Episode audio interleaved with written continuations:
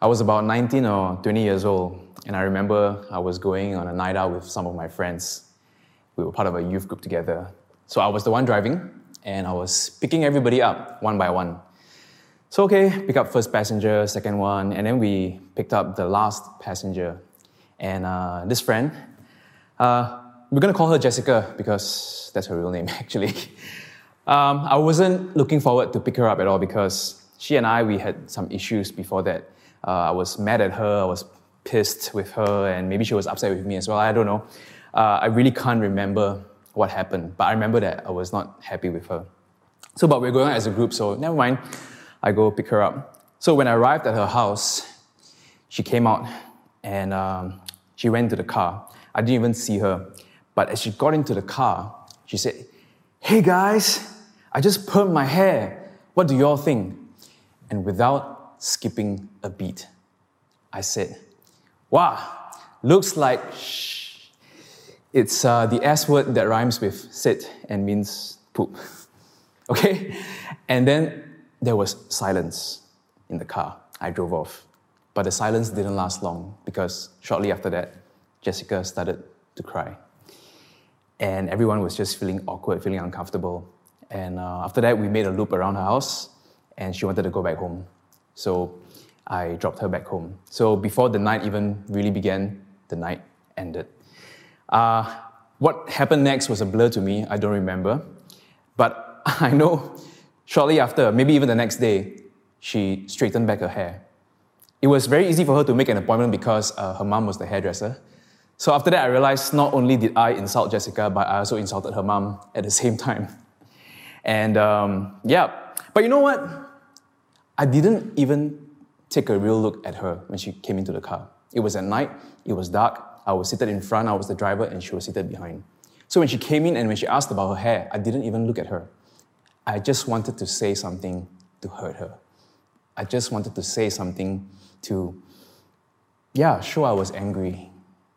But the words were something that I never even meant. But it meant something to her. Those words hurt her. You see, words are powerful. Words matter. Words carry weight. Words give life, or words can kill. Words can heal, or words can wound.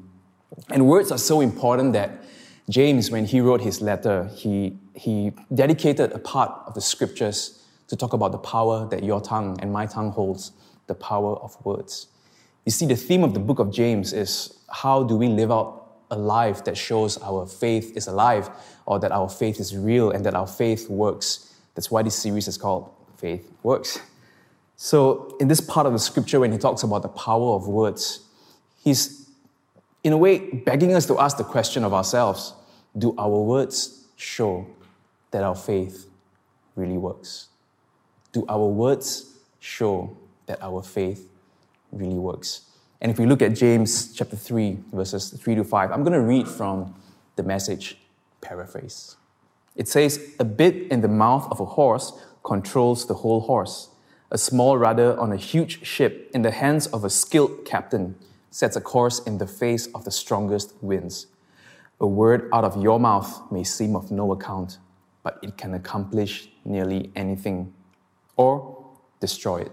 You see, like the horse's bit or the ship's rudder, the ship's rudder is the one that controls the direction of the ship. Our words may seem small, our words seem insignificant, but they are powerful.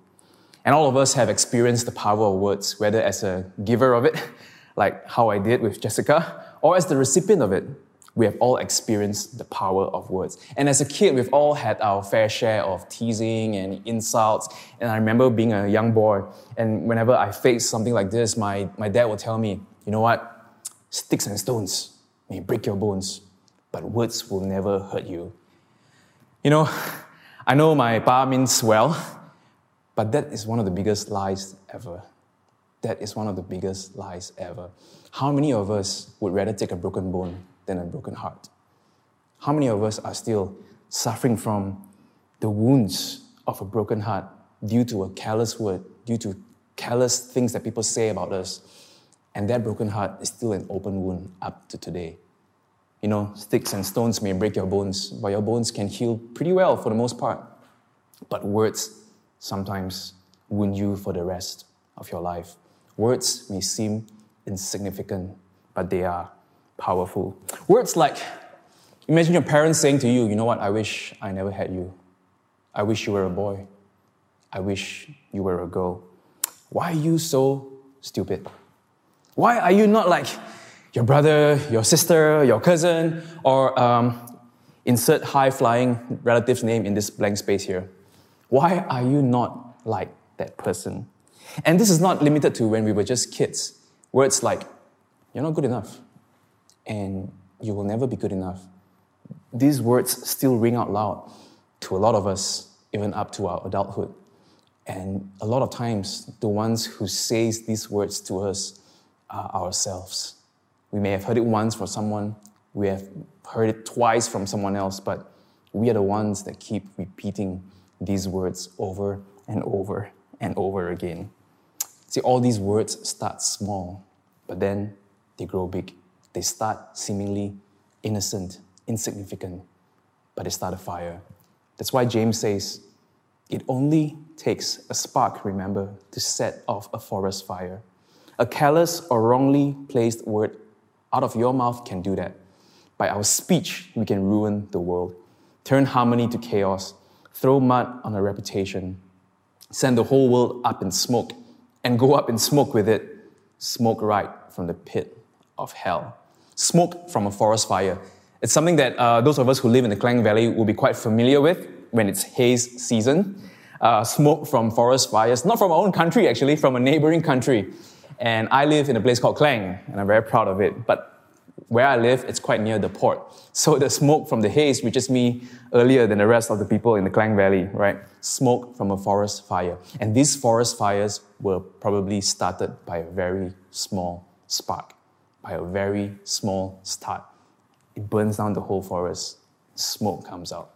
And just as a spark can burn down a whole forest, it says mere speech can change the world. And if we think about the greatest speeches of the world, we think of someone like former President John F. Kennedy, when in his uh, inauguration speech, you know, he asked the country, he said, Ask not what your country can do for you, but what you can do for your country. Another speech that we think of that is inspiring is one by Martin Luther King Jr. I have a dream. He had a dream for his children, where his children will be judged not by the color of their skin, but by the content of their character. That was his dream. And because of his inspiring speech, that became the dream of many people as well. But for every MLK and JFK, we have an Adolf Hitler. Hitler was also known as a great orator. More than 5,000 speeches that he spoke, that he challenged the Nazi army, inspired them to conquer nations and kill millions of people. Millions of people died because of Hitler inspiring his Nazi army. By our speech, we can ruin the world and it all starts with a spark. What kind of fire do our words spark? Do our words spark fire that gives warmth, that gives light? Or do our words spark fire that brings about destruction? You know, going on in James, in verses 7 to 10, he says, This is scary. You know, I did a word search of the word scary in the YouVersion app, you know, in the, in the message paraphrase it only appears three times. Once when he was talking about giants in the land, once when he was talking about a scary dream, and the only third time that he was using the word scary was this when he was talking about the power of the tongue, the power of words. This is scary. You can tame a tiger, but you can't tame a tongue. It's never been done. The tongue runs wild, a one tongue killer. With our tongues, we bless God our Father. With the same tongues, we curse the very men and women he made in his image. Curses and blessings out of the same mouth. You see, if at first our words seem insignificant, but they are powerful, now we are seeing that our words are powerful, but they are inconsistent. You know, as we worship God with the same breath, we sing, It's your breath in our lungs. So we pour out our praise, we pour out our praise, but with that same breath, we also pour out our rage. We pour out our bitterness. We pour out our anger. From the same source comes praise, and from the same source comes anger. From the same source comes blessing, and from the same source comes curses. Hey, don't get me wrong. I'm not saying that there are no places for harsh or hard words and that every word that comes out of our mouth must be nice. No, that's not the case because that wasn't even how Jesus was. There were some times when Jesus was really angry and there were a lot of harsh words that came out of his mouth. Like when he called the Pharisees, you brood of vipers. That was pretty harsh, okay? You brood of vipers. You see, but Jesus was always loving. He was always kind, but he wasn't always nice. Do not confuse being nice with being kind. Okay? But sometimes the kindest thing that someone can do for you actually is to be honest with you. To tell you something that you don't want to hear, even if it doesn't sound nice, even if it's uncomfortable, even if it hurts. And I hope that we have true friends in our lives who will be willing to take that risk to hurt us, to wound us, but to be honest with us. I hope that we have friends who care so much about us that they would be willing to risk that bit of tension in the relationship because they want to be kind, not necessarily nice. You see, in Proverbs 27, verse 6, it says that wounds from a friend can be trusted, but an enemy multiplies kisses. Now, this is not a license to go around pointing out people's faults and say, hey, I'm going to be honest with you. I'm just being honest. Or it's not to say that, hey, you know, I'm just a direct person. You know, no hard feelings. I'm just being direct. No, you're just being mean. Because if your honesty is not backed up by kindness, that's being mean. You see, Jesus was full of truth, but he wasn't just full of truth. Jesus was full of truth and grace. And my friend Andrew Teo puts it really nicely when he coined this phrase. He said, Honesty demands kindness. Honesty demands kindness. And if we want to be honest with our words, we've got to back it up with our kindness. So our words are powerful, but they are inconsistent. And this inconsistency has really got to stop. This inconsistency cannot go on. And that's why James says further on in verses 10 to 12, he says, My friends, this can't go on. A spring doesn't gush fresh water one day and brackish the next, does it? Apple trees don't bear strawberries, do they? Raspberry bushes don't bear apples, do they? They're not going to dip into a polluted mud hole and get a cup of clear, cool water, are you? The word brackish simply means salt or briny water, okay? So you can't get different kinds of water from one source. To stop the inconsistency in our words, we have to go to the source. If there's a problem with our water, we have to go to the spring where the water flows from. If there's a problem with our tree, we have to literally go to the root of the problem. We have to go to the source. You see, words are only the water that flow from the source of our heart. At the end of the day, your tongue, my tongue, they are just the messenger. The source is the heart. The source is the heart because the mouth speaks what the heart is full of. So, what is my heart full of? What is your heart full of? What do you reveal about yourself when you say something? What do we reveal about what's in our hearts when we say something? Our mouth speak what our hearts are full of. And because of that, a lot of times what we say about someone speaks more about us than the person we are speaking of, actually.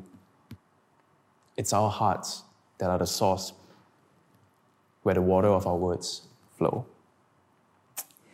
You know, as much as I'm telling you all this, uh, this is such a reminder for myself. And every preacher first preaches to themselves, especially this particular message when we're talking about words and the responsibility of carrying out the word of God.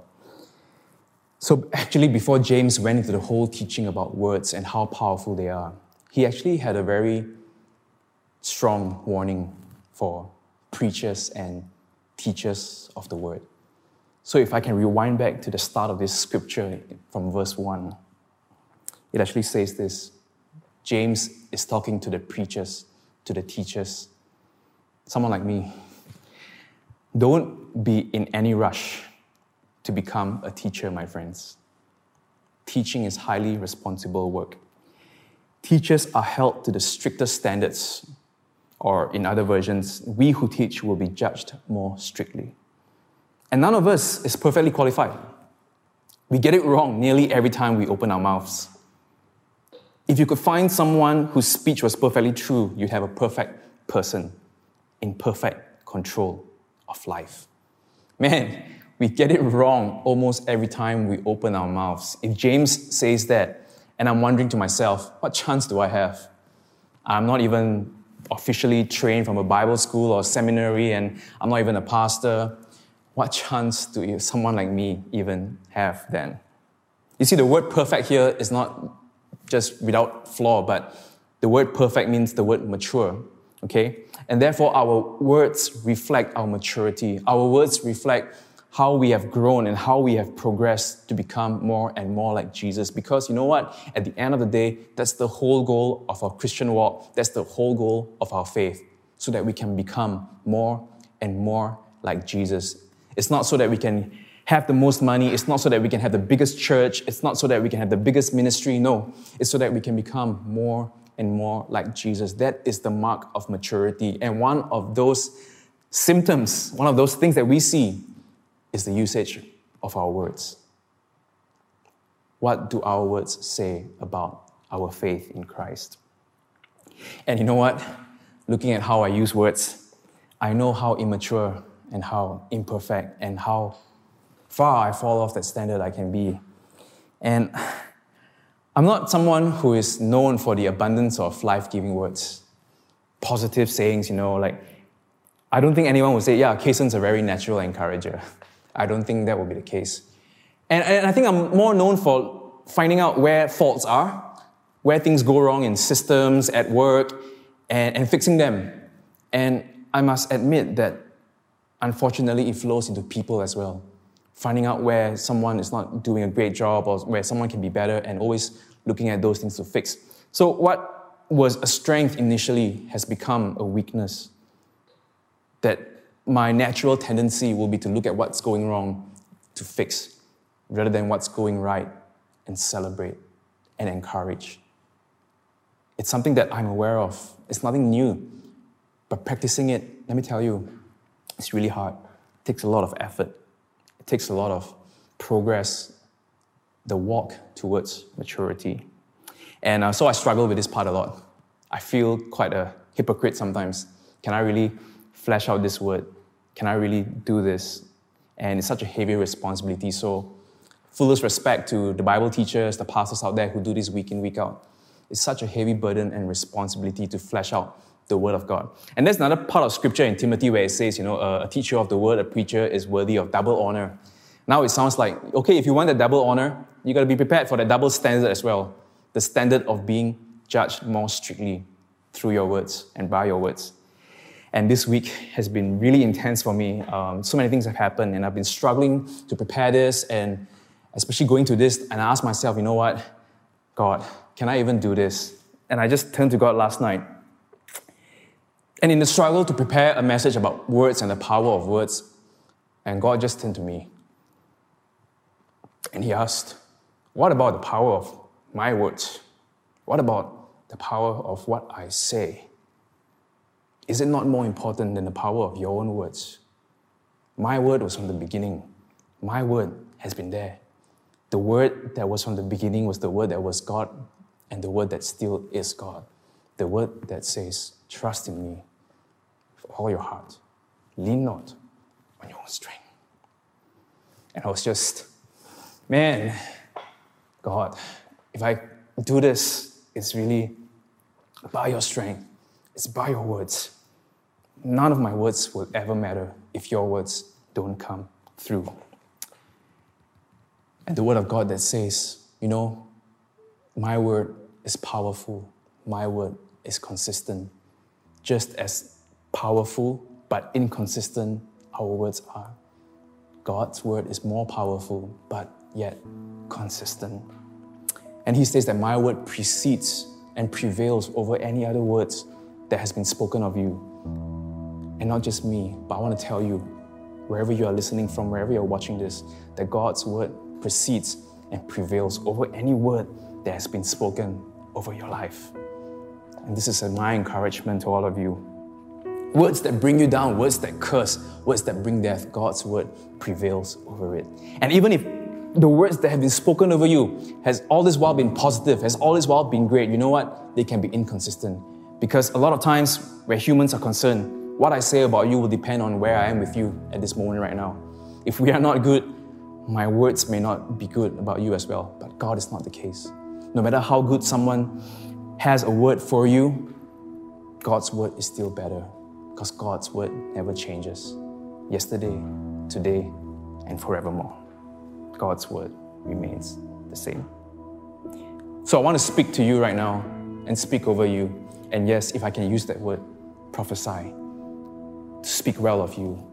For those of you who have had words of discouragement, words of defeat, words that have been disempowering, words of death spoken over, spoken over you, I want to speak those words of life over you right now. You know, there are some words that have been spoken over you so many times that they have become a label over you, that you've been labeled such and such.